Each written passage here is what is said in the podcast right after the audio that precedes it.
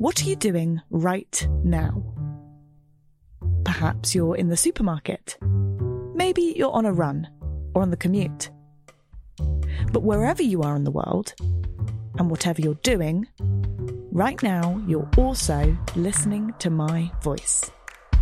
This is the power of podcasts. The ability to communicate with your audience in an intimate and intentional way through audio. I'm Bea Duncan, Senior Partnerships Producer at Intelligence Squared. We've been a world leading forum for talks, debates, and events for over two decades. And we also use our cutting edge curation, creativity, and editorial expertise to elevate your brand to new audiences with podcasting. Intrigued? To find out what we can do for your organisation, book into a free consultation with me today. Find out more by going to www.intelligencesquared.com forward slash partnerships.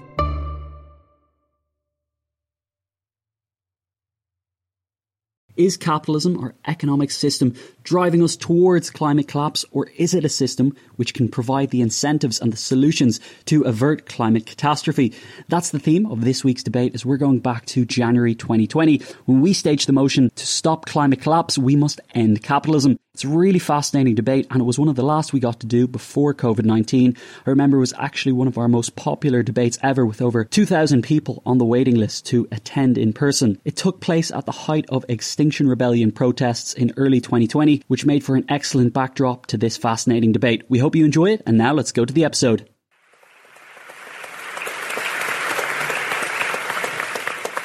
Welcome, everybody, to tonight's Intelligence Squared debate. I'm not sure I've ever been involved with anything with such a long waiting list.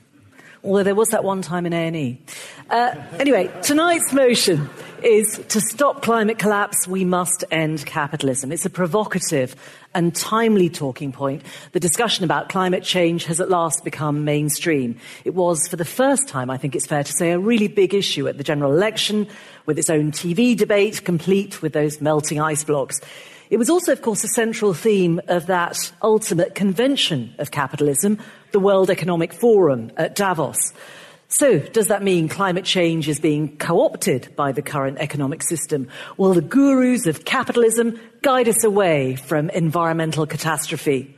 Or, as many of those who've long warned of impending disaster would argue, Donald Trump's prophets of doom, is capitalism the root cause of the problem? Well, I hope those are some of the issues we'll grapple with tonight. Without further ado, let's begin. And our first speaker for the motion is George Monbiot. He's a Guardian journalist and author. His best-selling books include Captive State, The Corporate Takeover of Britain, The Age of Consent, A Manifesto for a New World Order, and most recently, Out of the Wreckage, A New Politics for an Age of Crisis. George, over to you.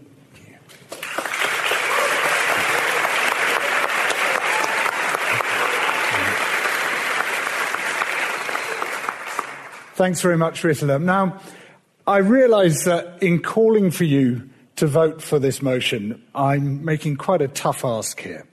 To call for the end of capitalism in the 21st century is like saying God is dead in the 19th. And perhaps it's a particularly tough ask for people who have paid 30 quid to get in. but I know you're a broad minded and intellectually curious bunch, otherwise, you wouldn't be here. So I'm going to ask you, hard as I know it is, to the greatest extent possible, to put aside all prior beliefs and judge the arguments this evening on their merits, which of course will inevitably mean that Farhana and I win this vote. um, so what is capitalism? It might be quite a useful starting point to agree on our terms. Well, it's an economic system uh, which is uh, whose means of where the means of production are privately owned for the purpose of generating profits and accumulating wealth. It can be distinguished from other forms of profit seeking by the general commodification of land, labour, and money. As such, its origins date back to about the mid 16th century in England, and as a mature system, it's about 200 years old. I hope we can all agree broadly on that as a definition. I hope we can also all agree on what climate collapse is. Climate collapse is what happens somewhere north of 1.5 degrees of global heating above pre-industrial levels. This is why the Paris Agreement calls on the governments which have signed it, including our own, to keep temperature levels well below two degrees and to seek to keep them at 1.5 degrees. At two degrees, we see the loss of almost all the world's coral reefs. We see ice-free sea at the Arctic becoming a regular event with devastating consequences as um, uh, runaway feedbacks kick in, the dark water absorbing more heat, the permafrost releasing its carbon. We've seen recent papers suggesting what they call multiple breadbasket failures, the world's crucial food production regions being taken out at the same time by simultaneous heat waves. We see major cities threatened by inundation. I hope too we can all agree that is climate collapse. Now I'm going to argue that capitalism has three essential and intrinsic features without which it would not be capitalism that drive us inexorably towards climate collapse. And the first of these is growth. Growth is essential to capitalism. Without growth, capitalism is deemed to fail. The rising growth in consumption is, is the aggregate impact of profit seeking activities. In other words, it's the inevitable result of capitalism as successfully practiced.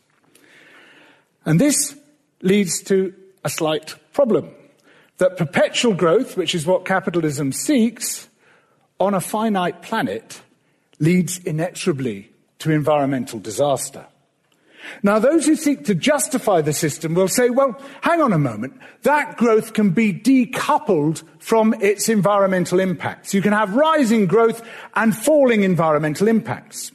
Now, we know that where material resource consumption, the res- consumption of stuff is concerned, that has never been demonstrated.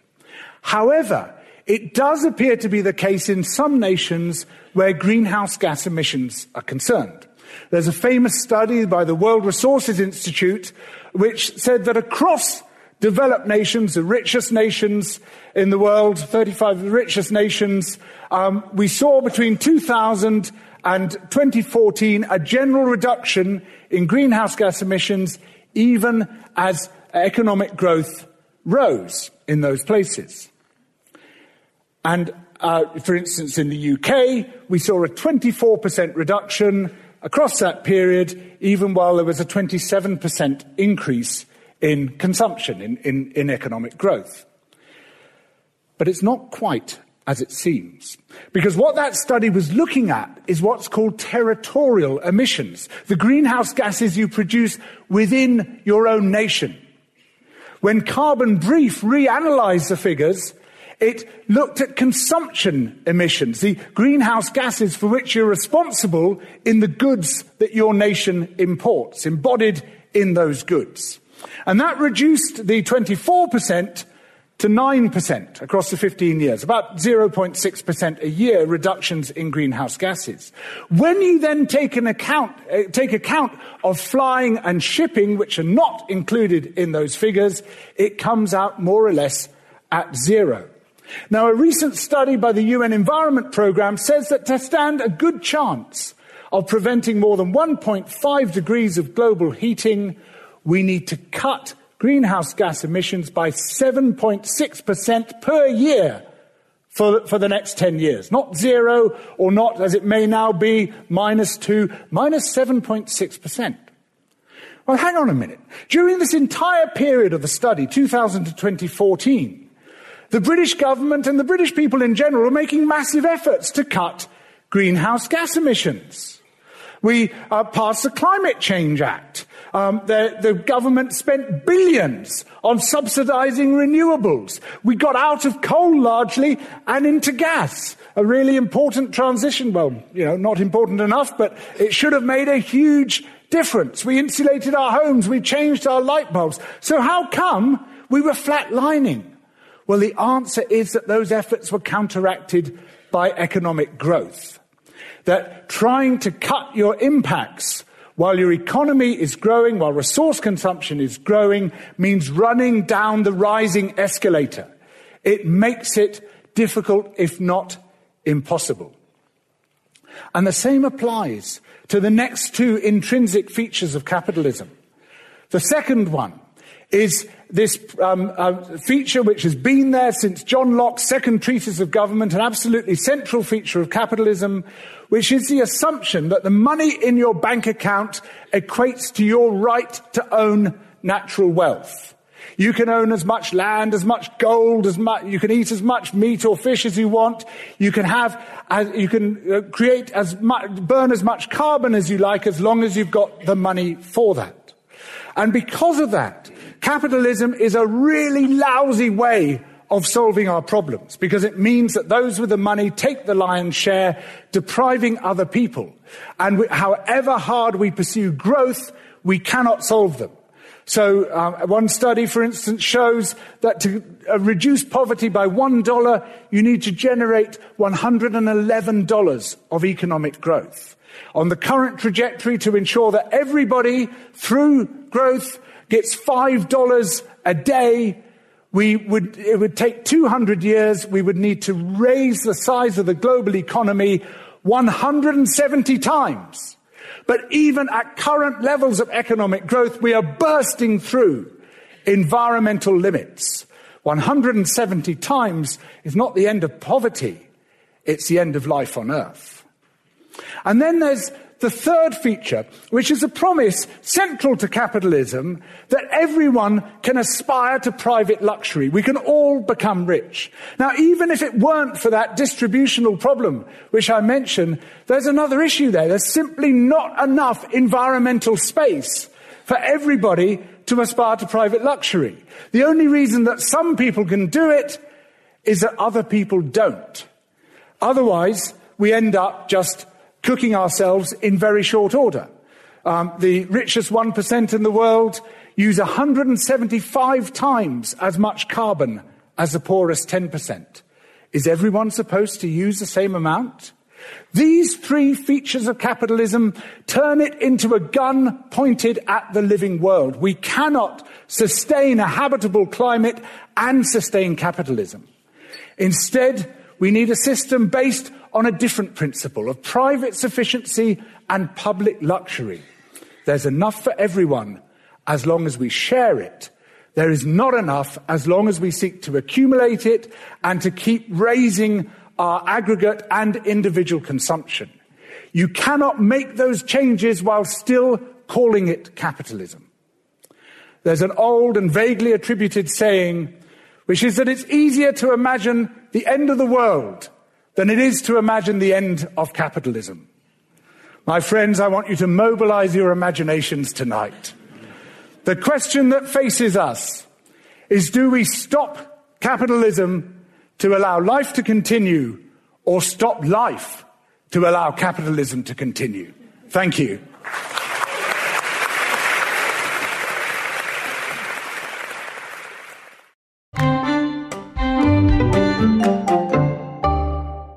The events calendar is filling up here at Intelligence Squared, and to create each one, we obviously rely on some brilliant guests and onstage talent. But behind the scenes, there's also a producer, a production team, and the budget in the mix too. You've got to keep an eye on all of that stuff in one place. NetSuite is the number one cloud financial system, bringing accounting, financial management, inventory, and HR into one platform, slashing manual tasks and errors. And you can cut the cost of maintaining multiple systems because it's super easy to get started. NetSuite exists in the cloud, you see, no hardware needed. So you're cutting IT costs too. That's why over 37,000 companies have already made the move. And now, by popular demand, NetSuite has extended its one of a kind flexible financing program for a few more weeks. Head to netsuite.com slash squared. That's netsuite.com slash squared. netsuite.com slash squared.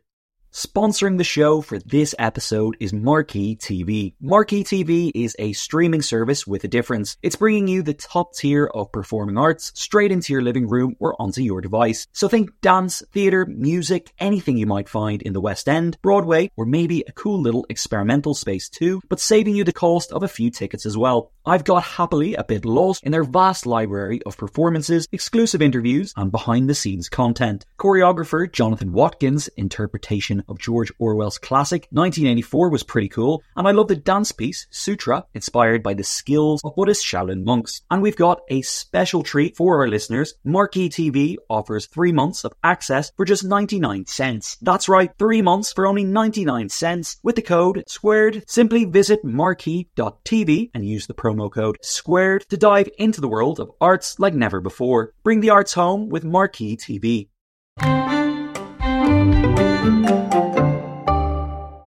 George, thank you very much. Let's hear from our first speaker against the motion, Adair Turner, Chair of the Energy Transitions Commission and former Chair of the Financial Services Authority and first Chair of the UK Climate Change Committee and a former Director General of the CBI.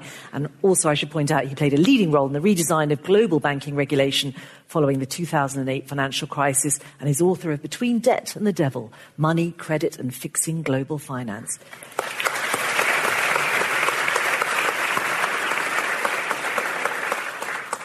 The debate this evening is not about whether climate change is a potentially catastrophic threat to humanity, but about how we effectively deal with it. George has described some of the reasons why we have to act fast. He's talked about the Arctic sea ice, the dangers of tipping points with the methane release, the loss of corals, the danger to food supplies. And I'm not going to repeat or expand on that further because Tony and I completely agree with that point. We are facing a potential disaster and we have left it dangerously late to take the action that can deal with it. The International Panel on Climate Change says that we must limit global warming to 1.5 degree centigrade above pre-industrial levels. And to do that, we will have to reduce the emissions from industry buildings, transport and agriculture to zero by around mid-century. And I mean real zero not a pretend zero in which we go on consuming large amounts of fossil fuels, but tell ourselves that we've bought some offsets via some reforestation somewhere else in the world. So the objective is clear. Get emissions to zero by around mid-century. The question is how to get there. One way might be to reject, as George has suggested, the very idea of capitalist material prosperity growth. And there's certainly a role for that, at least in already developed rich countries. All of us can, and I think ideally should, cut our carbon footprints by using public transport, by walking or bicycling, by reducing avoidable flights, or by reducing or eliminating red meat consumption. Spending our income instead on the many forms of capitalist product, entertainment, high quality restaurant meals, things which are intensive in design, which do not require more material goods and energy to support them. But I think we have to be realistic about the limits of that change our lifestyle approach. In major city centres, we can largely live without cars, and our cities will be much nicer places when we do that. But you can't do without a car in the small towns of rural France, and the Gilets jaunes yellow vest movement shows what happens if a government ignores that reality.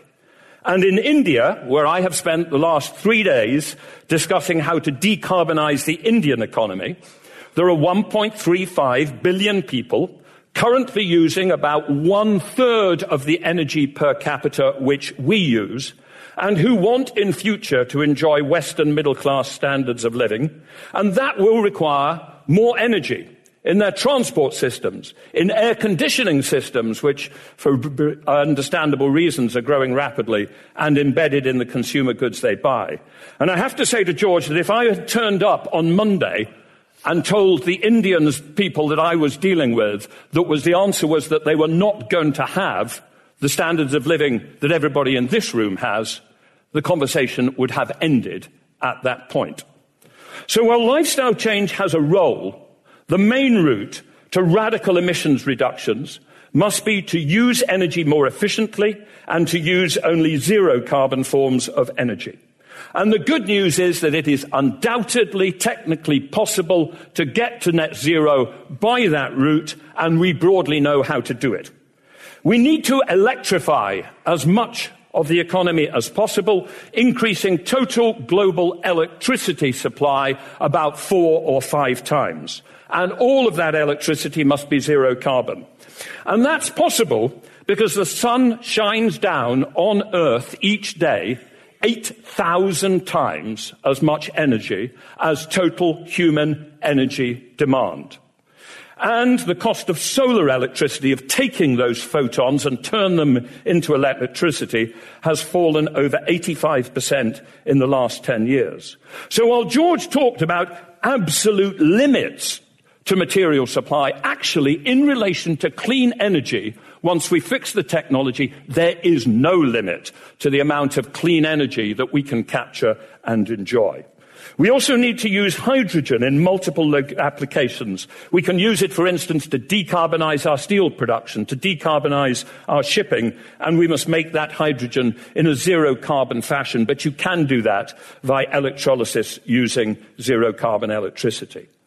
All of that will require investments, which if you add them up and think about them in trillions of dollars or trillions of, of pounds, seem very large, but actually as a percentage of the total global economy are relatively small, one or two percent, and totally affordable. So let's be clear, we can build a zero carbon economy while supporting growth in still poor countries, and the costs are surprisingly small. And the best way to do that is not to reject capitalism, but to regulate tax and direct capitalist activity while still using private enterprise incentives and market competition to help get there at least cost. And what that means is that we need to have strong policies to force capitalism to do what we want it to do while leaving it to decide the details of how we get there.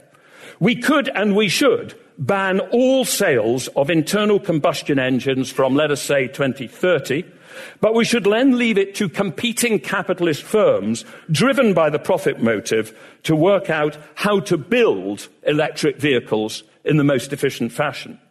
And I believe that we should ban all plastic incineration, all plastic exports, and all plastic sent to landfill by, at the very latest, 2025, and impose a carbon price on fossil fuel inputs into new plastics production. But we should then leave it to private enterprise to determine the precise mix of mechanical or chemical recycling technologies which we know exist and which could enable us to continue using plastics in many applications, but in a zero carbon fashion. Now, right wing ideologues will, of course, argue that if you regulate and tax capitalism in this fashion, it's no longer capitalism at all. That the only capitalism possible is the ultra free market, totally unregulated capitalism beloved by people like Donald Trump. But that is nonsense because capitalism can come in many different forms and we can choose the form we want. Capitalism, and here I agree with George, means essentially a system in which most, but not all, not necessarily all, of the means of production, distribution, exchange are owned by private enterprise competing in markets to make profit. And capitalism can flourish and deliver benefits for humanity, even if, and indeed precisely because, it is tightly regulated and appropriately taxed. Indeed, capitalism was most successful in delivering prosperity to the many, not just the few, when in the 1950s and 60s it was combined with very tight regulation of the financial sector, with a significant role for state-owned enterprises in some specific sectors of the economy, and with top marginal tax rates far above current levels. But nobody doubted that Germany, Britain, and America in the 1950s and 60s were capitalist economies, delivering both more rapid growth and far better environmental results than the non capitalist economies of Russia or Eastern Europe. Three weeks ago, George presented a fascinating TV documentary called Apocalypse Cow. In it, he argued that to stop climate collapse, we must radically reduce the role of land intensive agriculture, and I agreed almost entirely with his arguments. Like George, I think we are probably on the cusp of a technological revolution which will enable us to continue, if we want, to enjoy the taste of red meat, but produced in a synthetic fashion which does not involve destructive deforestation nor terrible lives for sentient beings. And to illustrate that exciting technological potential, George flew, and he admitted this was breaking his normal rules, he flew to Finland to visit a company called Solar Foods, which is developing synthetic ways of producing carbohydrates, which we can then either consume directly or use as feedstock for synthetic meats. So what type of company is Solar Foods? Well, it's a private capitalist company raising money from private investors who will expect a good return on their risky investment. And while Solar Foods managers undoubtedly want to do good for the world, they and their investors may well also be motivated by the fact that if they succeed, they will make good money. I think we must embrace the innovative potential of capitalism, even while constraining it, taxing it, regulating it, and pointing it in the right direction. And if instead we try to abolish capitalism, I fear we will not stop climate catastrophe, but make it more likely.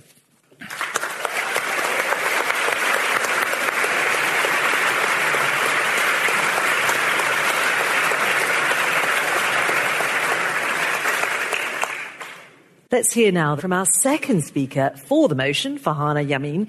She's an international environmental lawyer and activist with Extinction Rebellion. She was a negotiator on the Paris Agreement with the small island states. In April last year, she was arrested after gluing herself to Shell's headquarters. And she's a co-author of This Is Not a Drill, an Extinction Rebellion handbook.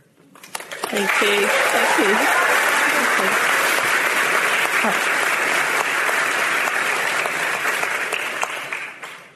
Well, thank you very much. There's a lot in what Adair Turner has said that I agree with, and we must accept that the solutions to preventing climate chaos, preventing climate carnage, actually exist. They exist today. Most of the technologies that we need to use to bring emissions under control exist today. I think what capitalism doesn't do is deal with the social injustices that are already happening with the global warming that we've committed to and that will continue to rise, should we also miss the 1.5 degree target and go overshooting beyond that? At the moment, we have a kind of capitalism that does not look after any of us. It doesn't look after the people in the UK. It doesn't look after the people overseas. It doesn't look after the planet. It does not look after nature. So I feel that maybe to add to George's definition of capitalism, a simple way is maybe to see capitalism as a pyramid of extraction. That's what capitalism is. It's a pyramid where people and nature are at the bottom and profits and wealth and power accumulate towards the top. They've accumulated in such obscene quantities that they threaten the very nature of our democ- democracies. There used to be a tenuous kind of link between um, capitalism and democracy, but actually that link isn't really true. And if anything, that link is going in the reverse direction. So, why did I um, choose to speak for this motion? Why did I choose to join the rebels back in April? Um, I've got two books here, and it's not because I want you to buy them and sell them. Uh, and buy this one, by the way, because all the profits go. I want you to, to this is a climate change and carbon markets book that I wrote and came out in 2005 we spent the first decade of my life as a climate change lawyer negotiating the UNFCCC, the Climate Convention, and then the Kyoto Protocol. And Kyoto Protocol gave rise to carbon markets, which were also developed in the European Union. So I've got quite a lot of, um, you know, history of being um, into the very kinds of regulations, the very kinds of incentives, the very kinds of market mechanisms that uh, Adair has said can constrain capitalism, can constrain and control pollution. And that 20, 30 years later, I have to say those mechanisms do not work. They don't work. All of the experts now agree that using emissions trading for a structural problem like climate change does not work. We're not talking about an end of pipe, what we call, you know, fix it solution, a technology that we can just use uh, uh, uh, and ask uh, power, power stations, for example, to bolt on in the way they did with sulfur. We're asking for an entire rejigging of the global economy of every country's energy system, of every country's agricultural system, of every country's transport system, of every citizen's aspirational desires. That is what we call a systemic challenge. That is the carbon economy that we need to change, and we cannot regulate it simply by looking at all the technologies that are available and saying somehow magically the system will adopt them. I think the the, the, the, my disillusion slightly, you know, intellectual as it was, um, with the kinds of mechanisms that we were being uh, uh, urged to, to, to, to put forward as solutions, really came to a head as it became more and more clear that the influence, the power, the preponderance political power of the biggest corporations in the world, all of which trade in, in carbon intensive products, oil, gas, coal, um, you name it.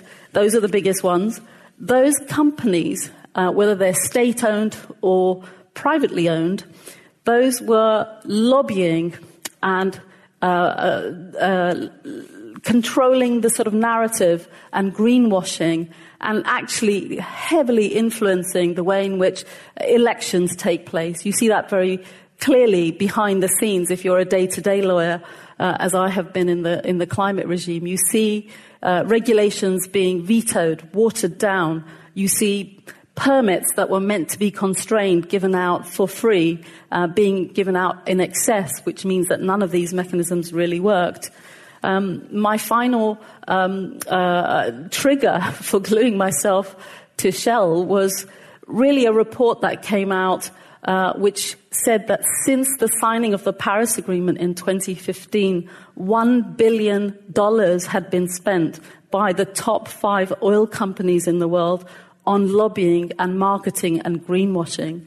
That was, um, for me, a really important sense of outrage that I felt. I don't know if you can see this here, but this is like a, I don't know if you can see this tiny sliver. You know, if someone served you that as a cake slice, it wouldn't be a slice, it would be a sliver.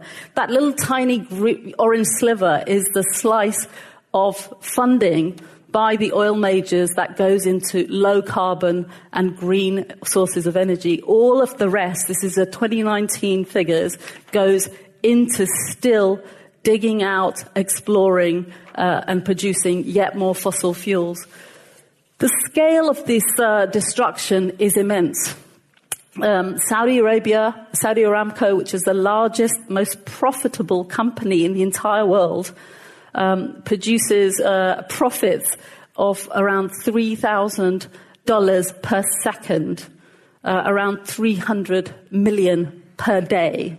So trying to control and regulate companies as large as that essentially is a geopolitical challenge. It is not a technological challenge. We have to find a different system for constraining uh, these sorts of uh, dynamics. And I feel that's what we haven't really understood. I want very much to say that there is a level playing field and somehow the new technologies that Adair has talked about, which are there, most of them, by the way, will emerge. They won't. They won't because the largest share of government handouts, what we call fossil fuel subsidies, just call them for what they are, government handouts, are being paid to fossil fuel companies still because they have political power and control. The scale of those subsidies is mind boggling. So there's two ways of counting these subsidies. If you include the cost of actual damage, they come to like five trillion dollars. That's an obscenely huge amount.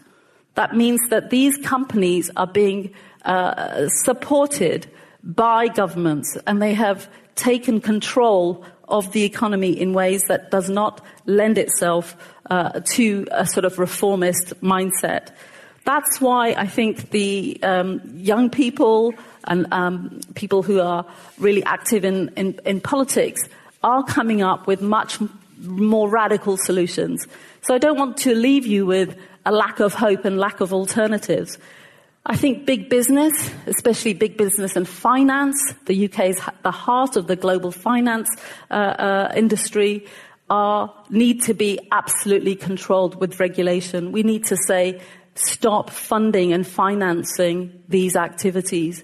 We need to say to our governments very clearly, stop using taxpayers' money to support and subsidize these same industries. We need to say to the CEOs of these companies and the finance industry, you are failing humanity. We have to make very clear that what they're leaving us with is the challenge, especially to younger people, of reversing this cataclysmic um, breakdown. They're leaving the burden of coping emotionally, physically, mentally, and rebuilding institutions of trust because young people and people uh, all over this country, especially those who have not gained from globalization, not gained from capitalism, no longer trust governments and no longer believe that we can um, uh, um, bring prosperity in the way that they uh, have been led to expect. I think it's very important to accept that the public actually have a visceral understanding of the failings of capitalism and have already rejected it. That's what's happening in, up and down uh, the world, whether you look at the, the Chilean uh, uh, miners who have uh, rejected and the people in Chile who turned out in their millions, the Gilets jaunes, you know, there's a, the student strikers, uh, everywhere you look, there is an outcry and a desire and an appetite for a huge amounts of change. Um, I think what would really help is a structural 10-year plan. Uh, you can call it the Green New Deal, the Nature New Deal, something like the Marshall Plan that was uh, uh, done after the Second World War, to bring together, to bring societies together, to look globally, and to make sure that we put in place a system which is akin to the natu- National Health Service. And I would call it the natural health service is what we now need for the whole planet. Thank you.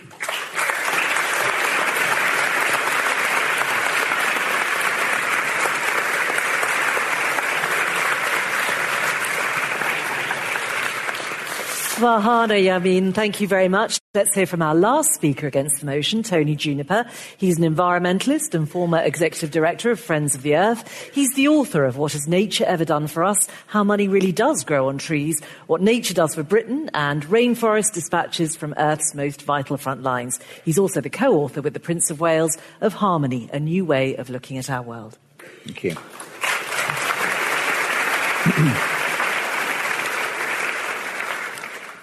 Thank you, Rita. Good evening, ladies and gentlemen.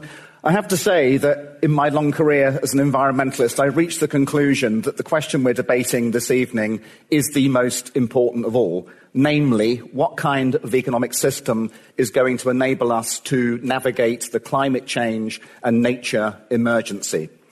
And while many people talk about population growth and the fact that our numbers have tripled since 1950, bear in mind that the size of the global economy has increased tenfold. And the consequences of that we can see in elevated greenhouse gas emissions, the mass extinction of animals and plants, and ecological degradation on a global scale. If you look at the way different economies have greeted these trends over the decades, it's largely been seen as the price of progress, with both socialist and capitalist systems both seeking to expand output as the means of achieving human well-being. Both systems, capitalist and socialist, saw growth as their most vital and essential objective.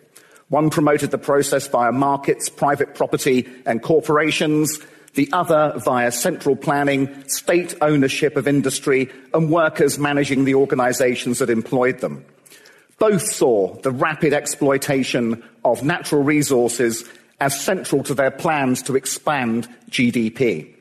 They both wanted to expand the size of the pie, with capitalists expecting the wealth to trickle down through society and socialists engaging in more or less active redistribution.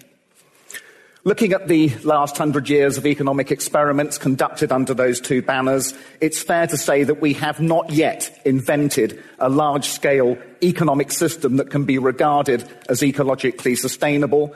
And as previous speakers have pointed out this evening, this is now a matter of grave urgency. We have to shift from where we are to a sustainable economy in a matter of years. And as we consider the importance of urgency, just bear in mind that pretty much all democracies across the world vote for some kind of capitalist system, whether it's the socially progressive form that you see in some of the Scandinavian countries or the neoliberal excesses of the United States. Broadly speaking, that is what citizens back. If we are going to make this shift in time, then we're going to need to find ways of getting citizens to back that economic transformation in ways that they would like. And looking at the world from where I see it at the moment, it's going to be most likely to do that through some form of capitalist transformation, changing the system that we have rather than pushing it off a cliff. And if we are to succeed, then we need to harness the dynamic innovation of markets, of competition, and the inventiveness that comes with the profit motive. If we're going to do that, what kind of system might we envisage? So unlike the other side this evening, ladies and gentlemen, I'm going to give you some solutions rather than simply a diagnosis of the problem. And it's not going to be a five-year Soviet plan. It's going to be a five-point capitalist transformation program. Point one in this transformation program is to adopt legal frameworks adopted by governments to embed hard caps to reflect the need to reduce to zero greenhouse gas emissions and to restore the natural environment. That needs to be done globally through the Convention on Biodiversity and the Convention on Climate Change, and domestically through things like the Climate Change Act and the Environment Act that was introduced into Parliament today. We need targets set out in law that reflect the scale of the ecological emergency. Once we've established the caps, we need to put in place the tools and the policies to meet those new goals. We can do this through the regulation on emission standards, through the regulation of the financial markets, supportive trade policy, and of course, in relation to climate change, a price on carbon. Imagine what would happen if over the next 10 years we introduced a £100 carbon tax per tonne. £10 a year rising between 2020 and 2030, that would send a very clear signal that it's time to get out of fossil fuels. It would be transformative. And it could be part of a wider ecological tax reform programme, whereby people on lower incomes have their income tax reduced, and instead we levy taxation on pollution and waste. Three in this plan would be a shift of the subsidies regime. Been pointed out already quite rightly that hundreds of billions of pounds are awarded to fossil fuel corporations and industrial agriculture across the globe every year. We need to switch those subsidies into the cleaner and greener alternatives, sustainable regenerative agriculture, renewable energy amongst them. These three steps, hard limits, new regulatory tools, and reoriented subsidies would ensure that the ultimate means of economic activity, namely a healthy biosphere, would be better protected. On top of this, however, it would also be necessary to correct the rather fundamental fact that neoliberal capitalism has lost sight of why it exists in the first place.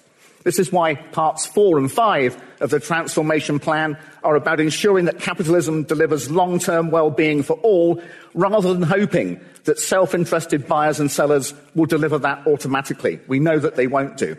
So part four would be the adoption of new measures to judge economic success, embracing human well-being and ecological sustainability as central measures of performance of the economy, not simple, crude GDP. That would be put into the dustbin of history where it belongs.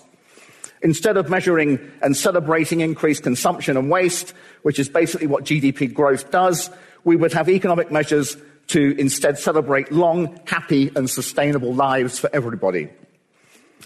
Part five would focus on the private sector companies that are at the very beating heart of the capitalist system.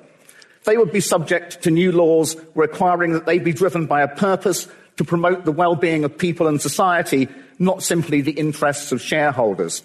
Companies would still harness markets, profits and innovation, but they would do it against a new set of goals that were set out in new company laws.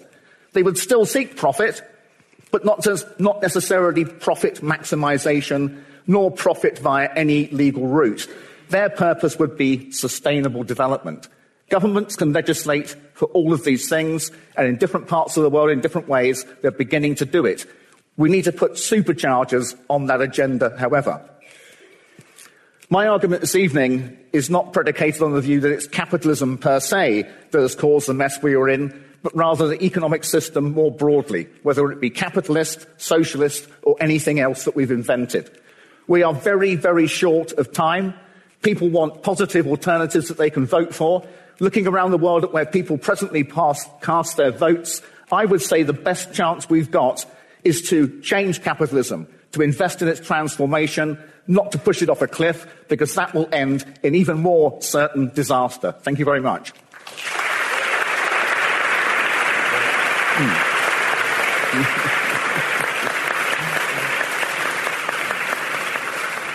Well, thank you very much to all of you. There was so much to think about there. I want to begin by actually picking up that last point that Tony made, if I may, with you, Farhana. You're in a hurry. The, the, the motion says it all. We're talking about climate collapse. Why worry about overturning the system? Why not work with what you've got? Because we've been trying for 30 years to have legally binding targets and caps, and they haven't happened. So it's not like we've not, not thought about any of these things. You know, we've got to the point of rebellion because we've understood that the system cannot create the solutions that are necessary for its own transformation. In a more sort of elegant way, Audre Lorde, who is a, a feminist poet, thinker, strategist, um, you know, said, said it very nicely actually. She said, for the master's tools will never dismantle the master's house. They may allow us to temporarily beat him at his own game, but they will never enable us to buy genuine change. That's my insight from the last 30 years. We've been banging our heads trying to do exactly these things. And the very industries, the very countries that are dependent then on these industries, because entire countries are then dependent on some of the largest industries, are not making the change. I did want to add one more very large subsidy, which is the military. So fossil fuel, you know, takes place now largely in hugely authoritarian regimes. The destruction of nature is backed by a fist of force. Nature defenders are being killed and those regimes are held together. That is an additional cost okay. in the system, and we don't talk about it, and it requires radical change. Adair Turner, you were a regulator in various different guises why are we still having this conversation now if it was possible to drive through the kind of change that, that Tony was talking about? Well, because we didn't win the argument, but we've got to win the argument. But I think the challenge for George and Farhana is they say, we've failed to win these arguments in the past. Lobbying and the power of money has prevented having tight enough a, a, a, you know, rules and regulations. So we're going to abolish capitalism. But you're going to have to win the argument for abolishing capitalism. Why is it going to be easier to win the argument for abolishing capitalism than to win the argument for regulating capitalism? The point is we've got to win the argument. And once we've won the argument and got the legally binding targets that Tony talks about, we will then find that having a marketplace which helps you work out the details of it will be better than having public ownership of the means of production and distribution and exchange. Because I do think it is incumbent on Farhana and George to say what the alternative is. So it's very easy to say, we hate capitalism, it's not going to work. The alternative is public ownership of the means of production and distribution exchange. And we know that when that was applied in Eastern Europe and Russia, the environmental impacts of that were far, far worse than the impacts of capitalism. Look, we're going we're to, there's so much to talk about. Everyone's bursting to talk. We're going to open the debate up to all of you. Before we do that, I just want to reveal the results of the pre-vote. That's how you voted when you came in. So 38% of you are for the motion to stop climate collapse. We must end capitalism. 28% are against. And 34% are undecided. So you're the ones that uh, the panel has to persuade that we all have to watch. So we'll go to the floor. This is your chance to take part. Question number one. Hello. Um, my question uh, really relates to some of the examples that have been given of the countries, whether it's Finland or Norway, I mean, frankly, in the great scheme of things, rather small in terms of population. Yeah. If we look at the very large populous economies of Asia, of India, and of Africa, and ask the questions of how you end capitalism or end consumerism in those societies, some are democratic, some are not democratic. That just doesn't seem to be addressed. We also have the other major economy of the United States, which seems to have gone off on a sort of private and rather peculiar mission of its own. Okay. Let's have the second question, number two, over there. So I had a question to both sides, which was um, the pro side said that uh, if we include, continue with economic growth in order to let people out of poverty, we're going to go straight into uh, that's going to hugely overshoot planetary um, our resources and our environmental boundaries? How do we practically bring people out of poverty while also um, while not having economic growth? And then to the against side, how do we bring people out of poverty with economic growth, growth while not growing our current emissions in the global north? Thank you very much. So, uh, George, do you want to go first? Sure. Um, I mean, it's interesting, you know, picking up the contrast between the US and Finland, as you say, US far more powerful. I mean, overall, globally, capitalism is becoming more extreme, not less extreme. You know, we've moved away from the social democratic era of capitalism, the Keynesian version of capitalism, towards this extreme neoliberal market fundamentalist version of capitalism. And the reason for that is that capitalism generates its own momentum. People gain power under the system and they play the system with the use of that power. Are we seeing any of the things we want to see happening? No, we're not. not nothing nowhere near the scale that we need to see them on. Because, to, to um, go to the second question, because of the sunk costs already invested by large capitalist enterprises, be it Exxon or BP or whoever it might be, they have got their investments which they are trying to protect, and they use political means like um, funding Donald Trump or Scott Morrison or Jair Bolsonaro in order to protect those investments. And they gain control over the system as a whole. So for years and years, all four of us on this panel, you know, and I applaud and salute Adair and Tony for all their efforts. We've been trying to fight this system from within. Are we winning? No. We are failing spectacularly because you cannot fight it from within because it generates its own power. This is why we need to be pressing, and this, this is a, an effort of global persuasion to say we have to fight this from without by demanding and creating a new system. Thank you.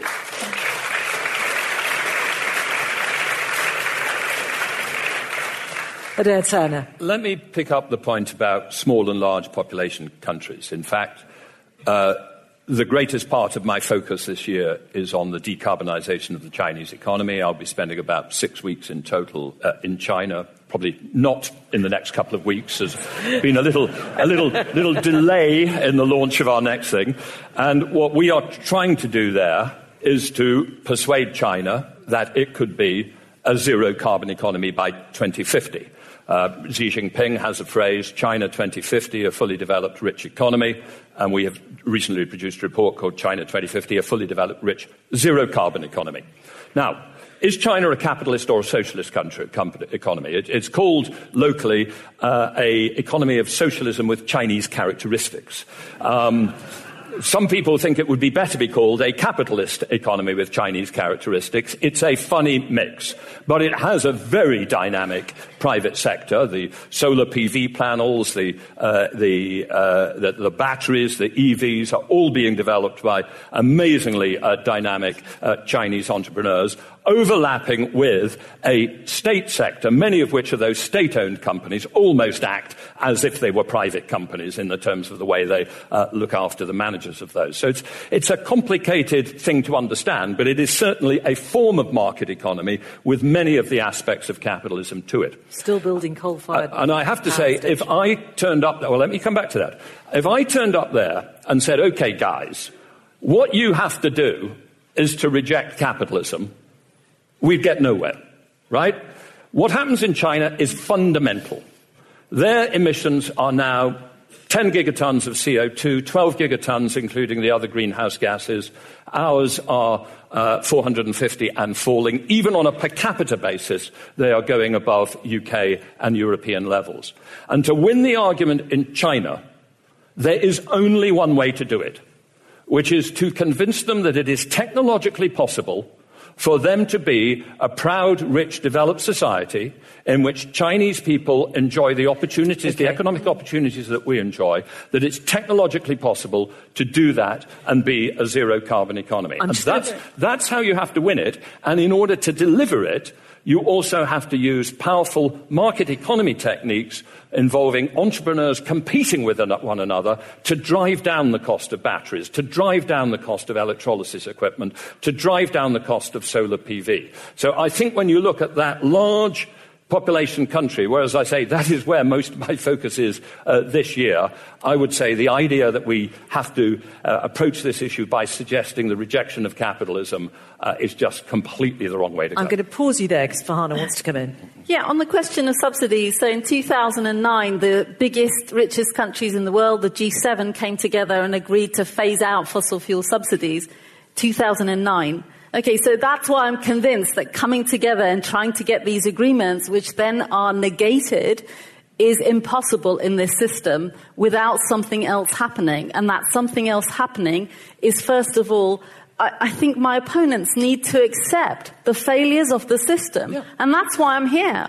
To convince you, but also to convince them to have a little bit of um, a, a wake up moment, a little bit of atonement, a little bit of a, Yes, we failed because we did not recognize the magnitude of the political weight and the magnitude of the problems cannot be fixed with techno-managerial solutions. The second point I want to make is about populations. So many of the countries that you suggested, many of the continents that you suggested have extremely low per capita emissions. It's not the size of the populations that matters, it's their consumption, whether they're doing it, uh, it within their own countries or or offshoring it actually elsewhere. So China's emissions are mainly coming from us and consumption no, by us. No. A lot of that is coming. Percent of them are. You, can't, you can't say something which is just not true, okay, 10% so, of so them. let me finish. Let me finish. Well, that's 10% is still a large It's a lot. It's a lot, number. but it's not all. That's, it's not most. It's not most. It's not all, but, but it's the richest people in the in this country that are responsible for the bulk of the UK's emissions. So the, you know, the bottom 75%, you know, the, remember the pyramid of extraction? They don't fly. They don't have cars. They don't have second homes. They don't have the kind of luxury okay. lifestyles. So I think we need to not keep looking at whether it's population that's the driver. And I think Tony's also, you know, very fixated on population as the driver of, you know, destruction. Right. It's actually this extractive system um, which accumulates for the benefit of I few. want to get, there's, there's a whole queue of people up there with questions. Tony, I'm going to give you a last chance just to go back to the questions, answer yeah. some of the points that have been raised. So I'm, I'm you know, I'm, I'm, in total agreement with this idea that we need to change the system, but there are two really important questions that you must answer when you say that. Number one is change the system to what? And then the second bit is how do you change the system? And so we need a clear pathway between here and where we're going to go next. And if we're going to go somewhere where we're going to want to take 7.7 billion people with us, we have to have an offer that is both realistic and attractive and which has got some means of garnering political and democratic support for it. And so we have to be very clear. I have thought about this a fair bit, and I think that probably our best chance in the 10 years that we've got left is to adapt the existing system into something that can start to look like it's ecologically sustainable. If we just push it into uh, the uh, margins, what do we finish up with? We finish up with a lot of chaos. We finish up probably with unemployment.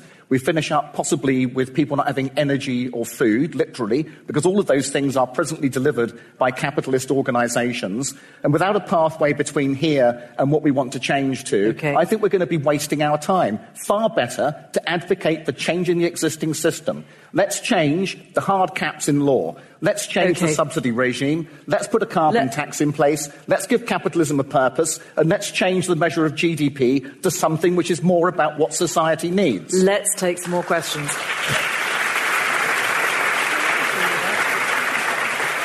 I'm going to go just to say, the final vote's taking place, so hopefully you've all put your cards in. Um, and if you're still undecided, you put the whole card in if you're not there or there. I'm going to go up to the balcony and take three from up there, so go for it. And be brief, because we're not a lot of time. I'm a mum of three, and um, I think I'm going to ask a question that my kids would probably want to know the answer to. Um, which is so if 70 if there's 100 companies that are responsible for 70% of CO2 emissions since the 1980s um, the people at the top of these companies why don't they care? Are they psychopaths?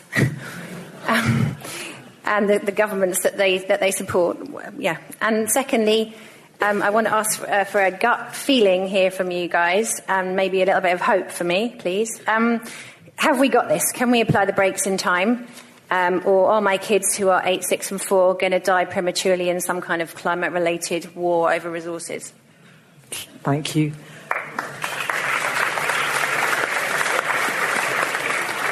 I'm going to start at this end of the table, just for a change. Adair Turner. Gramsci said you must be uh, pessimistic of the intellect, but optimistic of the will. You must carefully work out what your chances of success are with a bias to pessimism so that you are realistic, but then you must try and change those chances. I'm 100% convinced that if there were a benign deity again above us, and if she sent angels in the night to steal all our fossil fuels by 2050, that we would by then build a zero carbon economy and that we would hardly notice the cost of getting there on economic standards of living. I think there's about a 30% chance that we will do that. And I'm afraid my blunt belief is that the 70% chance we're probably going to fail. So my aim in life is to turn 30 to 31 to 32 to 33 in Europe, particularly in India and in China where I work. But in order to shift it from 31 to 32 to 33, I think turning up and saying that the thing to do is to reject capitalism rather than reform it is likely to reduce the probabilities that we'll, I will increase that from 31 to 32 to 33 rather than increase it. But that, I'm afraid, is my honest assessment of the odds as we face them at the moment. And what about the question about do those companies simply not care? I think it varies. I think uh, there are fossil fuel companies which now take the science very uh, seriously. Um, and I think there are others, and I'm not going to name which they are, uh, which really uh, don't uh, at all. I think uh, there isn't a, a, a, a, unified approach within the fossil fuel companies of the world. I think there's quite a spectrum of different companies. points of view. no, no, th- look, they are fossil fuel companies, but some of them want to get out of fossil fuels and some don't. Some, okay. are, some of them are denying the science, and others are not denying They're the jumping up and down on the side okay, of the table. Well, so, so let's take the ones who aren't denying the science, like Shell and BP. Shell won't even tell me what its investments are in renewables. They do not feature in its annual report because they are so tiny. Instead, it is trying to invest as much in fossil fuels this year as it invested last year and the year before and the year before. It's trying to maintain those investments because that's where the value of its capital is. We ask, why don't these people care? The people might care. The system does not care. They have a fiduciary duty towards the investors in that system to maximize the value of their investment. That is the central premise of capitalism. What Adair and Tony are trying to do is to take a system which, as I hope I demonstrated at the beginning, is innately unsustainable, innately drives us towards disaster and says, let's turn it round and make it sustainable. It is innately destined not to be. They are chasing unicorns and I hope you haven't voted for them. can I, can I add on, very briefly, I want to get yeah, one more so, question. Um, no, absolutely.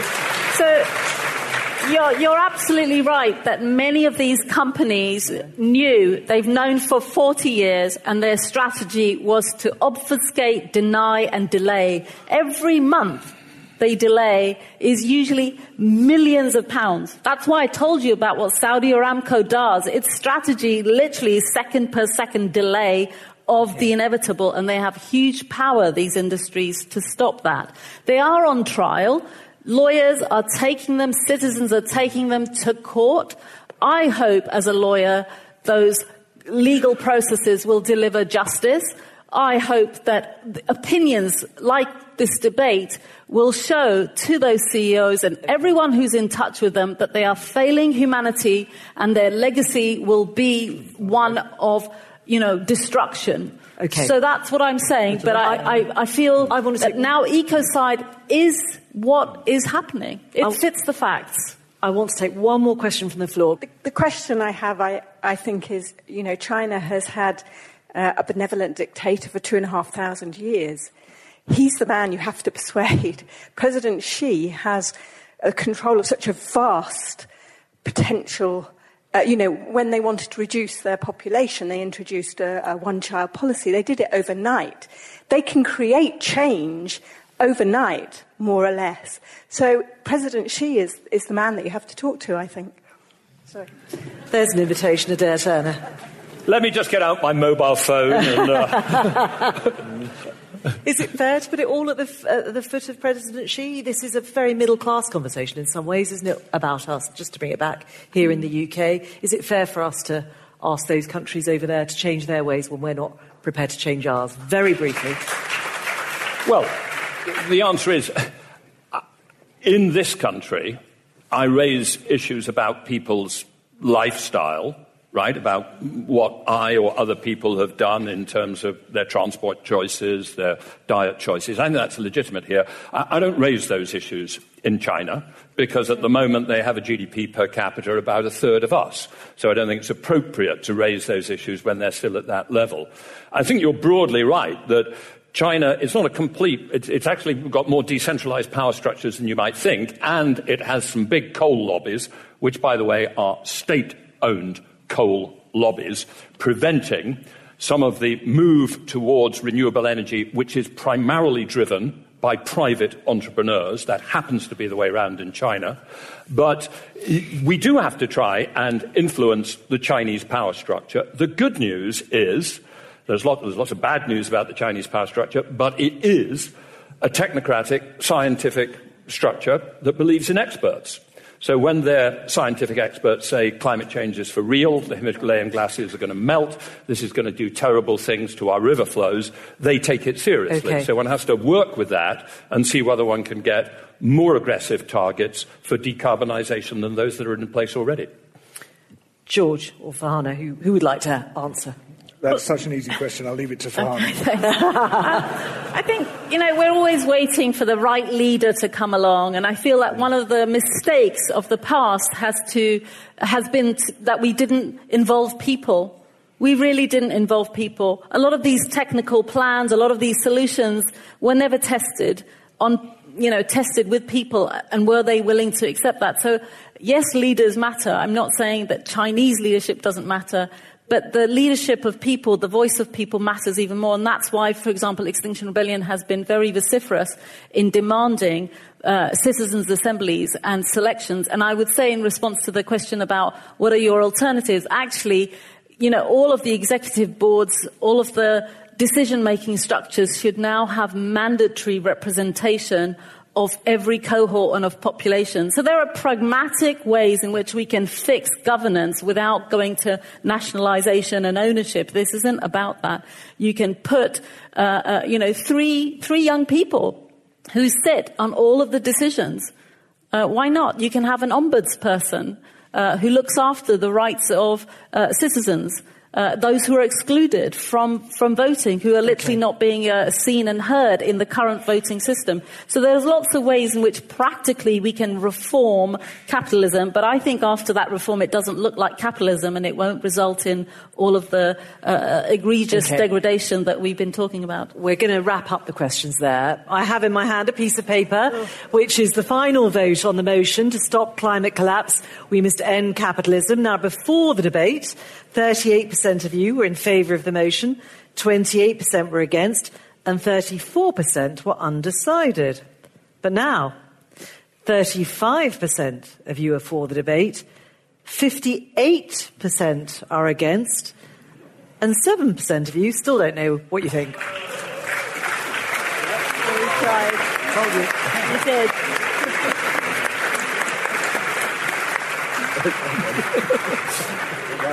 George, Farhana, Adair, Tony, thank you all very much.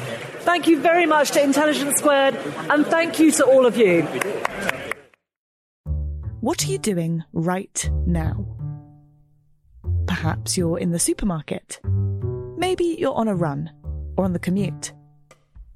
But wherever you are in the world, and whatever you're doing, right now you're also listening to my voice. This is the power of podcasts.